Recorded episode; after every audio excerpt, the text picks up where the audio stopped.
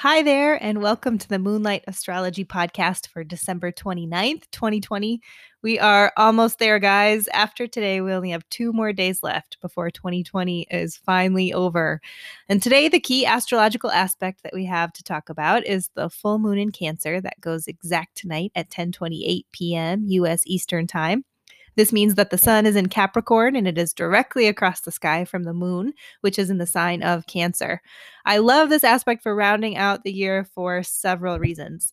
Uh, first, the moon is the ruler of Cancer, so new moons and full moons in Cancer are usually usually an incredibly lovely time where things run smoothly and calmly. Um, the moon's right at home here.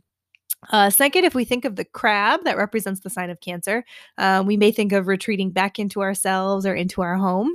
And that is a wonderful analogy for how many of us are feeling at the end of this year in particular. Uh, many of us have time off of work or time with our families to retreat and reflect on everything that we've been through this year. Uh, the moon rules emotion and family connections.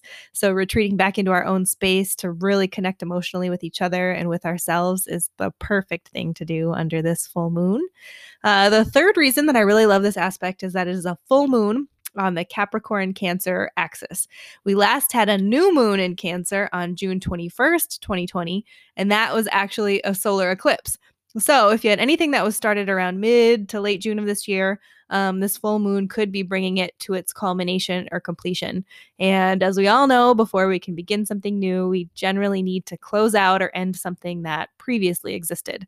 Um, so, this full moon gives us the opportunity to do just that.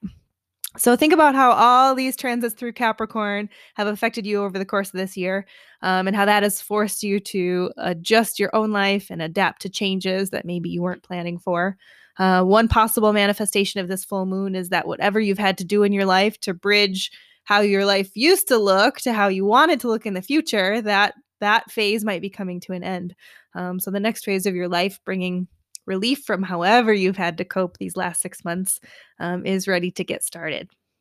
So, tonight, under the influence of this full moon, I recommend doing whatever it is that makes you feel comfort and at home. Uh, this could mean watching a movie with your family, lighting a candle and drinking some hot tea, reading a book under a warm blanket, maybe calling your mom.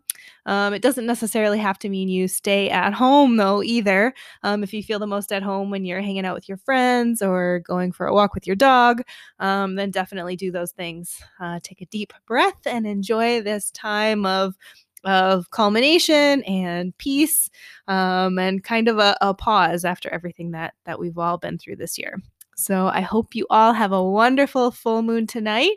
And we'll be back tomorrow to discuss the Venus square Neptune aspect and what that means for you tomorrow. So have a great day, and we'll talk to you then. Thank you for listening.